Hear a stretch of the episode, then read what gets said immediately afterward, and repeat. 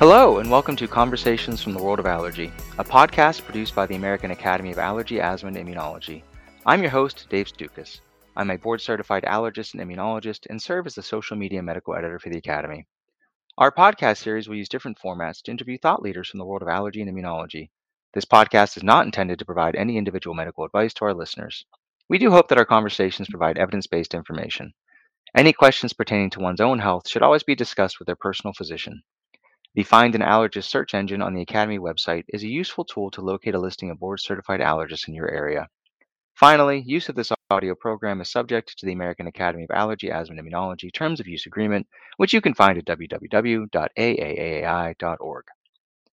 Today's edition of our Conversations from the World of Allergy podcast series is relevant to healthcare professionals, and I think the general public will find this very useful as well, and you'll find out soon enough why that is. Today's guest is Dr. Wanda Phipatanakul. Dr. Phipatanakul is the director of the Division of Immunology Research at Boston Children's Hospital and S. Jean Emans Professor of Pediatrics at Harvard Medical School. Dr. Phipatanakul has spent her career investigating various aspects of asthma with a major focus on the role of the environment and how it relates to morbidity. With over 300 peer reviewed publications, Dr. Phipatanakul is truly one of the world's experts on childhood asthma. She contributes so much more to our specialty and currently also serves on the board of directors for both the American Board of Allergy and Immunology and the American Academy of Allergy, Asthma, and Immunology. With that, Dr. Phipatanakul, thank you so much for taking time out of your very busy schedule for joining us and welcome to the show. Thanks so much, Dave, for having me. No, I think this is going to be a, a great conversation. I, have been, I, I, mentioned this to you in the past, but I've been wanting to have you as a guest on the podcast for for a long time, and I think this is the perfect timing uh, to to discuss what we're going to talk about today. And to start, I always like to pick the brains of our guests who have focused their career on research. So to to get things kind of kind of kicked off here, do you mind sharing your origin story with us uh, in regards to you know what got you interested in research in the first place, what's kept you interested throughout your career, and anything else you'd like to add? Yeah, no, that's always a great question. So, I was uh, born into allergy almost. My mother was an allergist in private practice in St. Louis, and so our fa- I always knew my mother was an allergist, and I we had lots of allergies and asthma in our family. So ever since I was a young child, I always wanted to be a doctor, and I always make, wanted to make a difference in people who suffer from these conditions but I don't know if I knew right away that I was going to do research right away until I was maybe more of a like as I started as a fellow probably. I knew I wanted to do pediatrics. I loved the kids when I was in medical school and residency and then I really got excited about allergy and I I guess I that as a fellow, I had an amazing mentor who was past president of the Academy, Bob Wood, and we just clicked. We got projects done together. We really started. Uh, was it was a very very productive fellowship, and then I think it just it just gave me the research bug. When when I started on faculty like 23 years ago at Harvard, I was really mo- hired mostly as a clinician, but I really I really just still had, I wanted to make a bigger impact. And uh, I love seeing the patients. I still do. I still love seeing the patients. But I think, I think the background from being as a fellow and then really just building on that focus has really kept me uh, kept me in the in the area of research and it's also something that i know my mom who's actually my late mom she actually passed when i was a fellow but she always was a role model and really was excited and hope hope that I could make a real big impact through through investigation and through moving the field. So I guess that's what's kept me going all this decades of time, Dave. No, that, that's great. And you know, the the theme of mentorship has come up from so many of our guests, and I couldn't agree more how that kind of stokes the initial flames. Um, at this point in your career, you're, you're you know over two decades in at your institution. How how much time do you spend seeing patients, and versus how much time do you spend on research? Yeah, that's a great question. So I have formal clinic one half day a week because most of my time now is spent on research and administration and running a major program. But my research is not wet lab, basic science. It's really community based, mm-hmm. working with families. So I would say dealing with families and that clinical aspect is really throughout most of my day. So so it's not it's the formal clinic is just a half day a week. I also have a few weeks of call where I work with the fellows who are on the inpatient service, and then during the clinic too, I'm also mentoring the fellows. But but that's how my time is split. Yeah, and I'm sure you have plenty of spare time given uh, how little that you do. Yeah. Uh, so, uh, you know, asthma is such a common condition, yet it's one that often goes underdiagnosed and undertreated. Um, in your experience, what are some of the common reasons why children in particular may not receive the proper diagnosis in the first place or current evidence-based treatment? Yeah, that's that's a great question. I think that sometimes physicians and families are really hesitant on labeling their child as having asthma, particularly when they're younger or uh, just developing, it's like, oh, maybe it's wheezing, maybe it's cough variant asthma, maybe it's something else we don't know. And so there's there's sometimes resistance to say, oh no, my child has asthma, this kind of kind of condition that's that's stuck with them.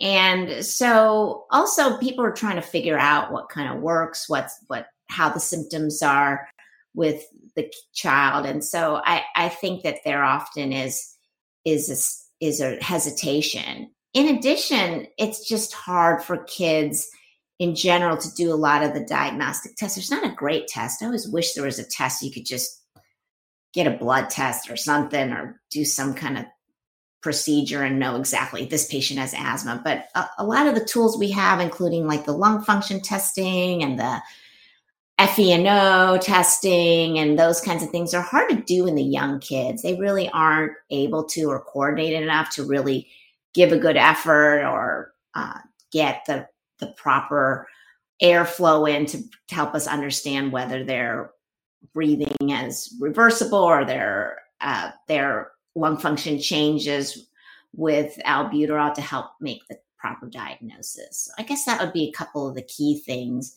and then current evidence based treatment is just often a challenge, just in everybody being educated and on the same page. You know, I mm-hmm. think things have changed so much and it's so complicated with all the different therapies. And I feel like we've gotten so many new therapies all at once that it's really it's really hard to keep up at times even i'm always and this is a field that I live and breathe, but I'm I'm always seeing there's something new all the time. So I guess that would be some common reasons.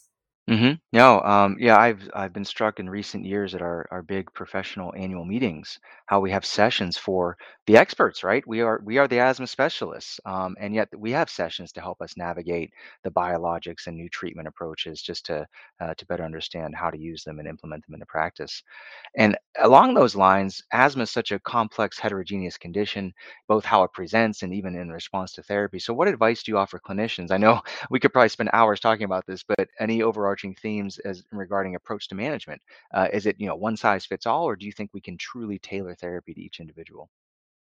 Yeah, the landscape has really changed over recent years. In the old days, we used to well, we didn't have so many therapies, so it was like you have asthma, and this is this is what we do, and kind of go in a stepwise fashion. And now we've realized there's so many different phenotypes and endotypes, and that it's really quite a heterogeneous disease. And so we're trying to understand more, even specific biomarkers or characteristics that could help predict who will respond to certain types of therapies. There are so many different therapies out there now, and really individualized therapy or precision based therapy is kind of the new buzzword that we've been all trying to wrap our heads around and trying to take the patient and look at all the different characteristics and then kind of get a sense all right which which therapy would would make the most sense therapy or therapies would really help control this this patient's asthma and also some of the other conditions. You know, we as allergists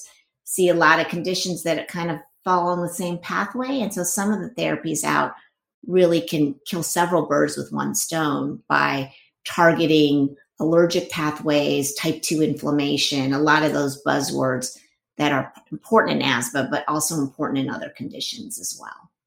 Yeah, I, I like that you mentioned that. And as we're going to talk about, you know, for the rest of the podcast, it's really not just the what's happening inside the person's body, but it's the holistic approach of what a you know comorbid conditions and environment and things like that.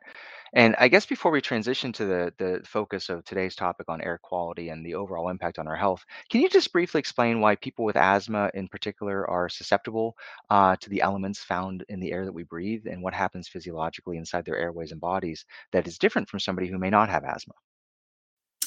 Yeah, so asthma patients who have asthma have really twitchy airways and one of the definitions of asthma is this kind of bronchoconstriction that is often triggered. It is reversible. Often, you if you give a bronchodilator or something, you can open up their airways again. But they they exacerbate and they they get uh, the air quality is bad. Their their lung function declines. Their airways bronchoconstrict, and all those things that we know are triggered from, especially if they have allergic asthma or any type of asthma that triggers this cascade of cytokine responses and mast cell activation and things that just cause patients to have difficulty breathing. While typically many of the normal patients who don't have asthma can be around these triggers and they're maybe not allergic or they're just not susceptible and they have no problems at all. There are some areas, or the, when the level of air quality gets so bad, which we can talk, where I know we're going to talk about later, particularly with the wildfires, mm-hmm. that everybody has trouble. Like they just can't breathe at all because the air quality is so bad. But patients with asthma have really twitchy airways, and they they really have much more difficulty around these triggers for their asthma.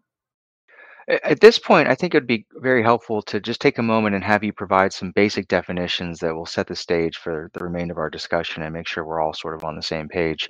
So, what are the main elements that contribute to poor air quality outside the home? Yeah, that's that's a great question. So, yeah, we do kind of look at both indoor air quality and outdoor, and I, I guess I would say outdoor po- pollution we know affects everyone, and the pollution content in our environment has gotten much worse. There's also allergens and pollens, particularly to certain times of the year, and they interact often. Many of the different uh, pollens and outdoor allergens interact with pollutants and then make make things even worse. There's also ozone, mm-hmm. there's particulate matter, there is nitrogen dioxide, which comes from traffic, and that all these things kind of interact and just make the air quality terrible. And there's also, as as I know, a buzzword is we're talking about over the decades of climate change and war, global warming and things like that that can maybe even have a longer pollen season, longer interactions with air pollutants, and really make the air quality even worse and worse. So it's these, you know, and uh, really stupid question, but just to make sure we're clear for everybody, can we see these things with our own eyes, or uh, are there other ways to measure them?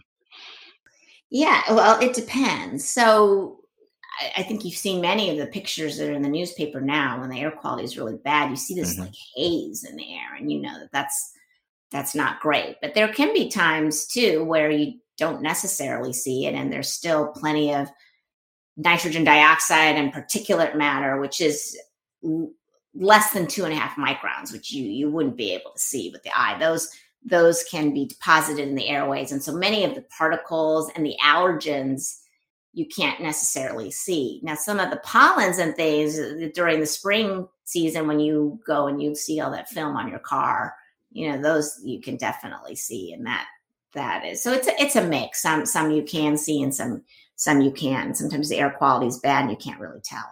hmm Uh, you've mentioned this particulate matter a couple of times now. So the abbreviation uh, PM 2.5. Can you tell us what that refers to and why it's important for all of us to understand?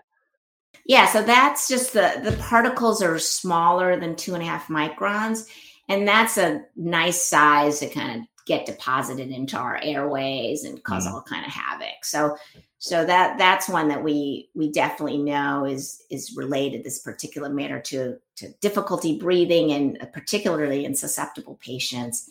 And we always see kind of clear dose response relationships between the level of PM 2.5 and asthma morbidity or a lot of some of the other chronic lung diseases where it might cause them to exacerbate. Mm-hmm. Okay. Well, you've discussed some of the uh, elements in the outdoor air that can contribute to poor air quality, and you, you've already touched upon how you spent a lot of your career out in the community, uh, really investigating the impact of environmental factors inside homes and schools. So, what are the main elements indoors in those environments that can impact air quality? Yeah, there there are a lot of similar things from the outdoor that also kind of can penetrate into the indoor. We definitely know, particularly in patients who are allergic and susceptible to allergens, that different types of dust mite and pet allergens and pest allergens, including a lot of you know that I've done a lot of work in mouse allergen and cockroach allergen, particularly in urban environments, but we we see plenty of mice in in suburban environments as well. And so a lot of those definitely contr- contribute to triggers of for exacerbations. Also, mold is a common indoor problem, and then pollution as well. Pollution sometimes there's direct pollution indoors from furnaces and uh, gases and things like that. But then a lot of them also are from outdoor that penetrate insides, particularly if you live in an area where there's a lot of traffic and things, those, those can contribute to poor uh, indoor quality. And we've also found that there are direct exposures, like in schools, they might they might have direct mice and cockroach problems, and of course dust mite and things like that. But also, people track different allergenic exposures all over. We find allergens in hospitals and public places, even in operating rooms and things that people track from their clothes. And you can also bring allergens and exposures in your clothes from home into school and vice versa. So those things are also contributors to poor indoor air quality. And in your uh, throughout your career, I'm sure you've been inside many different types of dwellings, both public and, and private. Um, what's the largest number of mice you've seen with your own eyes at one time? usually, so they they tend to be more nighttime critters. So we usually just see the evidence Ah, of the mice, and uh, so we'll see a lot of droppings and and things like that. So yeah, fortunately I haven't personally seen a lot of live mice running around, although I do have patients in our studies that do complain and say we're seeing them. They're they're running around. So usually you might just see a few, but we often see the droppings and the mm-hmm. evidence that they're there. And then when we get the allergen levels, when we collect the dust samples, we see that they're super sky high as well. But most of the big public areas, including even and, and work areas where there's cafeterias and lots of food and things, there's always there are always mice. It's always a challenge. It's just it's a it's a very common pest. Sure. Um, okay, I have to ask because I, I've seen the headlines everywhere that are proclaiming, they're practically shouting at us that gas stoves are releasing more pollution into the air than even secondhand smoke. Uh, so, can you help us set the record straight? Do we all need to get rid of our gas stoves immediately, or is this just another example of sort of exaggerated emotional responses and, and misreading the evidence? Yeah, I would say it's more an ex- example of ex- exaggerated responses and misreading the evidence. So, I've looked at that main study that the media picked up, not in a great journal, not really well done, and just kind of saw some kind of loose associations. Mm-hmm. And we do know that high NO2 levels, which is a marker of traffic, and there is some with gas stoves.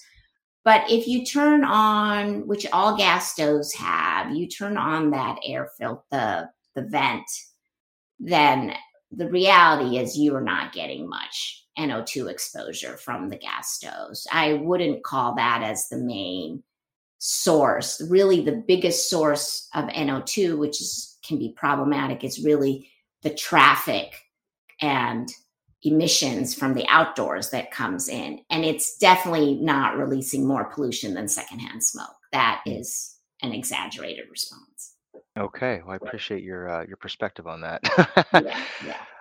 We live on a relatively large planet, um, and but most of us spend the majority of our time really in a relatively small area, all things considered. Uh, are there differences in air quality based upon geography? And if so, what are some of the factors that may contribute to these uh, differences that we see?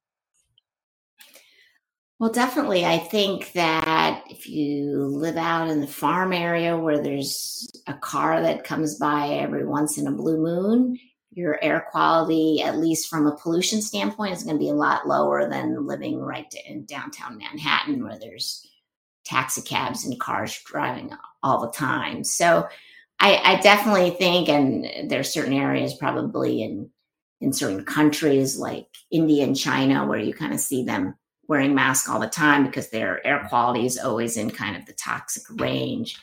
So definitely, I, w- I would say that there is uh, a differences based on geography, and it can be related to many factors. I, I think one of them is large populations where there's a lot of people and traffic and that the carbon footprint of what we have with emissions and pollution in certain areas where there's more smoke and other types of exposure, clearly the wildfires by geography make a difference. And then certain areas, depending on where you are, where there's a, a lot of challenges with pollens and other allergenic exposures as well. So I think that all those, they kind of interact together in kind of what we call maybe like the exposome, where that can really affect the air quality and so, so that may contribute to some of the differences as well. And we've definitely seen differences between urban and suburban areas in, mm-hmm. in many of our research projects. Sure. Well, you so far we've talked mostly about asthma and how uh, that can be impacted by air quality. But what are some other health conditions that may make people more susceptible to these small particulates that you talked about in pollution and things like that? Yeah, I think any of these things that can get deposited into the airway, both the upper and lower airway can cause problems. So there's asthma, but there's chronic obstructive pulmonary disease. there's emphysema. There are patients who have rhinitis and both allergic and non-allergic. And so I, I think poor air quality can just affect lots of aspects in in how we breathe. So any particles that can deposit into the airway will will make it, all these conditions worse even mm-hmm. probably like interstitial lung disease and some of the other chronic lung conditions i'm sure it's it's much more difficult to mm-hmm. What happens with chronic exposure to poor air quality over time and, and, some of the elements that you mentioned? Can this impact our health even if we don't have mm-hmm. symptoms that are present? So is there some like, you know, long-term damage or changes that occur inside our bodies that uh, either your research or research of others have found?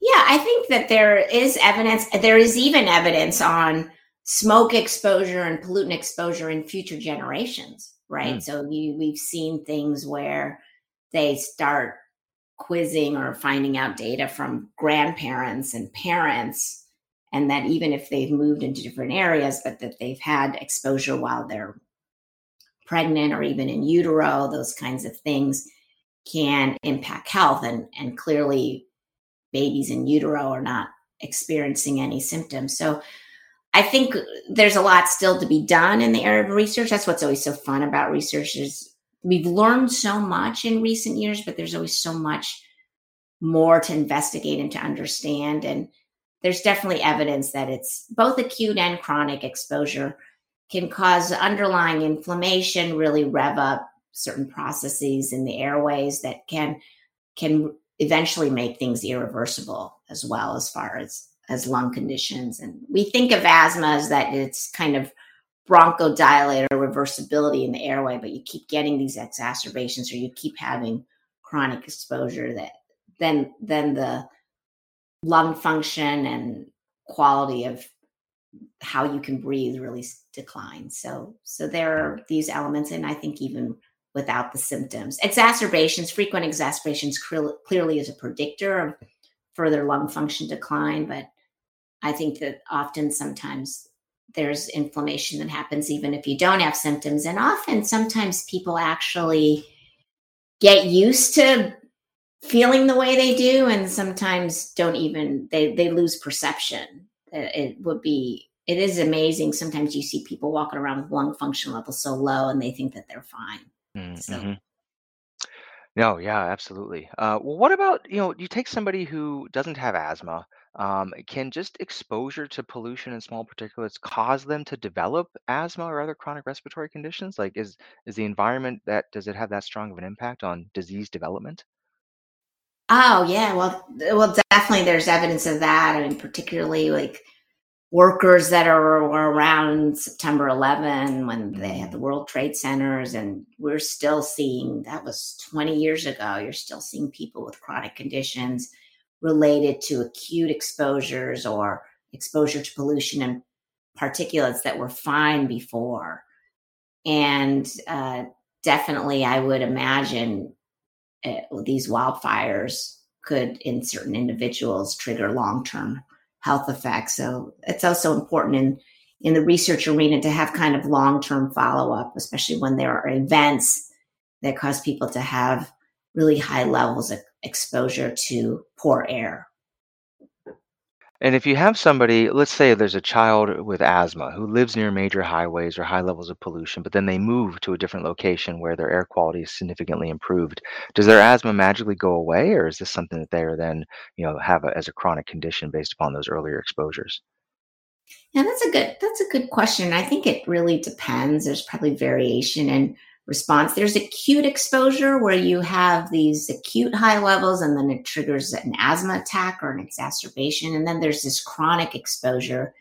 And we have evidence that both can contribute to morbidity and uh, related to asthma and, and chronic breathing problems. So I think that some of the acute symptoms may get better if you move to a different location with better air quality, but that there's already some underlying chronic inflammation that may not necessarily go away. And, and we do see that some of the studies, I'll look at exposures that ch- children had when they were young young kids and now that they're adults and you can kind of see still see differences but um, it's still worth trying to avoid these exposures as much as possible. It's not so easy to just move as Mm, well or change where a school is. We we've had studies that show where you live and go to school and home, and the farther you, away you are from traffic, the better your asthma is. And so, so these are challenging issues and problems to deal with. That we can't have everybody live out in the farm with fresh air all the time. So. Sure. Uh, you, you've mentioned wildfires a couple of times, and you know, there's uh, unfortunately this has been a recurrent problem, especially in Yeah. recent years. It's become more more prevalent. Um, in prior years, it was you know a lot of the, the folks living in the United States, particularly on the West Coast, and now many of us are actually impacted by uh, wildfires in Canada, uh, and you know on the East Coast, and then uh, in the Midwest, and you know I, I unfortunately, I think this is something we're going to have to, you know, deal with for a long time and, and from different areas. So, can you talk about what makes the smoke from wildfires particularly problematic? And is this just a problem for people with those underlying health conditions that you mentioned before? Is this really a problem for all of us? Well, especially since the wildfires have affected more the East Coast, where where I'm sitting, I, I've now prescribed to this little app that tells me uh, the air quality each day, and there are different zones. So the the green zone, which is that when the air quality index is less than 50, that means for most people it's safe to breathe, including patients with asthma. And then if it gets above 50 to about 100, then they kind of say that patients who might be more susceptible may have problems. So maybe some more sensitive groups.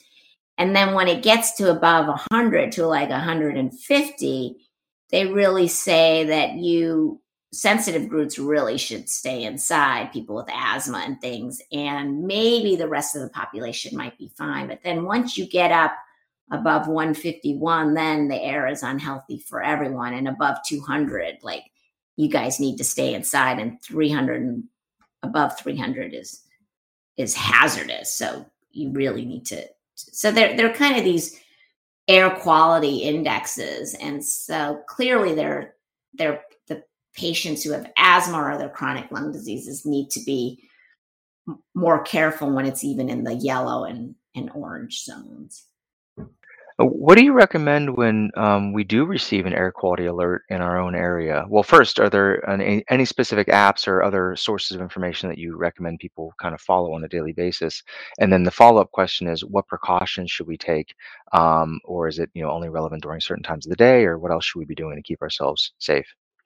Yeah, I mean, I think the EPA has pretty reliable stuff. You can get an alert that gets sent to your email that says what the air quality. You put in your your zip code and things like that, and that can kind of highlight gives you a general idea. Uh, there's there's several that are available, but I think the EPA tries to tries to have accurate information, and uh, so I think I think when I just kind of follow their guidelines. I fortunately don't have asthma. I do have really bad allergies, but even when it starts getting into the yellow or orange area, I, I tell the kids maybe today's not a day to spend six hours outside. And it's unfortunate, but, and especially when, when we get a, a, a alert zone that it's in above 150, then really that, that's unhealthy for everybody. And, and so it's best to stay inside and even think about remember those good old masks from the COVID mm. era. We we can bring those back out again. The the N95s or at least some masks might be uh, of utility in helping reduce the exposure. Mm-hmm. Uh, does um, I, I would assume keeping the windows closed would be helpful, and does air conditioning help as well? And I guess the other question is, does that contribute to make things worse in some way? Yeah, that's a, those are great questions. When we when we think about the pollen season, we always tell families to come inside, don't keep the windows open and turn on the air. Because we know that that does help with allergens and also can help the reduce the humidity as we know dust mites and a lot of allergens really thrive in humid areas including mold and things so the air conditioning can help with all of those things. So, and it especially it seems like the air quality can get. And we've got the wildfires, but then also this heat, and that just makes the humidity index and the air quality really bad. So, I think overall, being inside and turning on the air probably will make things more comfortable. Whether the air conditioning emits some type of other chemicals that make things worse, I don't. I don't know if we really know but I, I think overall the good outweighs the bad is staying in inside and closing the closing the doors not letting the outdoor air come in and turning on the air particularly if it's like the weather it is now i don't know what it's like in ohio but in boston it, it's almost unbearable to sit in here without the air conditioner on no, it was it was pretty soupy and, and humid here uh, this week until we had some some rain come through. Oh, you, yeah, and you know, actually, at, at the time of this recording, uh, for our listeners, it's it's early July. We just we just celebrated the Fourth of July, but um, I just read that I think for like three days in a row, we've had the highest average global temperature um, in you know recorded human history. And you mentioned the heat, and we talked. You, you touched upon climate change earlier, and it has become so politicized. But the evidence really clearly demonstrates that we're seeing earlier and extended pollen seasons with higher levels that absolutely has impacted the millions of people living with allergic rhinitis and asthma. But what does the evidence show in regards to how climate change has impacted air quality and environmental irritants? Do we have any data on that? You know, I I think that's an interesting question. I, I see so much out there about climate change, but I haven't seen a lot of solid funded research being done with a lot of data Mm-hmm. And I don't know why. I don't, I don't know if it's it's harder to get investigators to get funded in this area. Maybe there's not enough expertise in it. But we definitely know we've seen evidence of the extended pollen seasons and that patients are getting worse because of the extended pollen seasons and the interactions with pollution.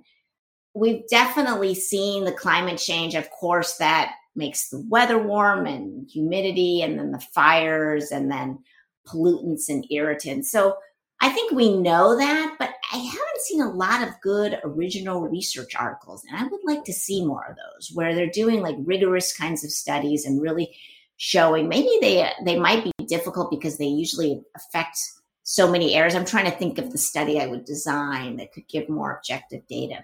Dr. Phipatanakul, you've offered us tremendous insight into the complex and pervasive problems uh, that the air we breathe can have on our health. What advice do you have for healthcare professionals who are listening regarding how they can assess and help individual patients who are impacted by these issues? So, what, what can they do, practically speaking, in the office setting when they have that patient in front of them? Yeah, those, that's a great question. I think a, a lot of it is is listening to the patient. We always go back to our bread and butter, right? Of the basic history and trying to understand what may be some of the environmental factors or other factors that is causing them to have difficulty, whether they have symptoms and, and things like that. So, getting a great history. And then, if there's time, eh, depending on where you're at, I, I guess we as allergists, we usually always if if the child is able to or the patient's old enough to get lung function testing if, if you're able to in your clinic to get FeNO to think about getting some of the biomarkers that can trigger or to help discern what type of disease they may have, whether it's type 2 inflammatory disease or if it's non type 2. Those are some buzzwords that we use and getting allergy testing or IgE and, and uh, CBC with DIF to see if they can eosinophils. These are some basic things to kind of understand if the patient is having trouble with the air that they breathe, and then if if it's really triggered by allergic kind of triggers or pollution, and and whether it's kind of type two inflammatory processes that can help guide what therapies we decide to use. Do you feel that you know we should be making uh, some standardized questions that we ask every patient uh, to assess both their indoor and outdoor air quality? And if so, what are some examples that you can offer? Yeah, I think, like we had mentioned, some is trying to avoid as much as possible. If the air quality is bad, you really need to stay inside, turn on the air condition, close the windows. I find too, if patients have to go outside as soon as they come in, take a shower, wash out mm. all the potential particles and pollens and things. And if they want to use an air purifier, sometimes I do mention that the type of air purifier, purifier that I usually recommend is the HEPA filters. So if it says HEPA on it, it doesn't need to be the most fancy or expensive equipment, but a HEPA, which is uh, a high efficiency particulate air filter, can be helpful, especially if you use it in the room. I know when the air quality was, was bad, I pulled ours out from studies and started putting them around the house, and it can it can definitely help reduce some of the problems associated with air quality. And then keeping the humidity low too, which I feel is so difficult today is a really soupy day in July. And and if there's any way you can try to reduce the humidity because that that really can make the air quality a lot worse. Okay. Yeah. So those are great practical tips that that I think anybody uh, can sort of implement inside their own home whenever they have uh, access to those sorts of things. Well, you know, as we wrap things up here, um, you kind of touched upon this a little bit with the climate change uh, conversation we had, but you. Last question I have for you is: What do you think are the major research gaps in areas that really haven't been addressed regarding air quality and asthma in particular?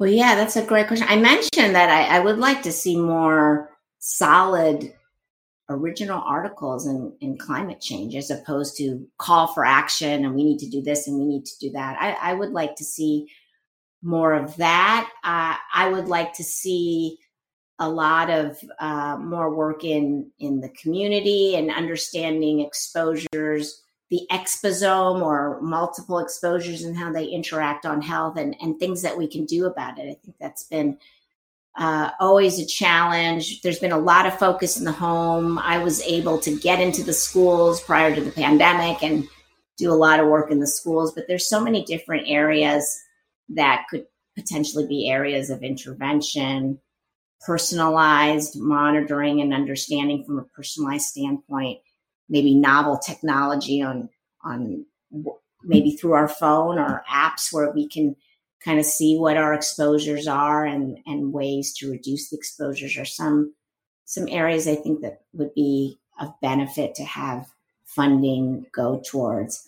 And another area that I've been trying to expand on in the area with with the schools and the homes is we know a lot about the allergens and a little bit on on pollutants, but actually how they interact with viruses Mm. As we know, with the pandemic, there was such a concern with HEPA filters and how to, can we reduce reduce spread of the coronavirus or COVID, and maybe kind of understanding if any of these interventions not only reduce exposures but reduce exposure to the interaction with with viruses. I think I think would be an important important next step.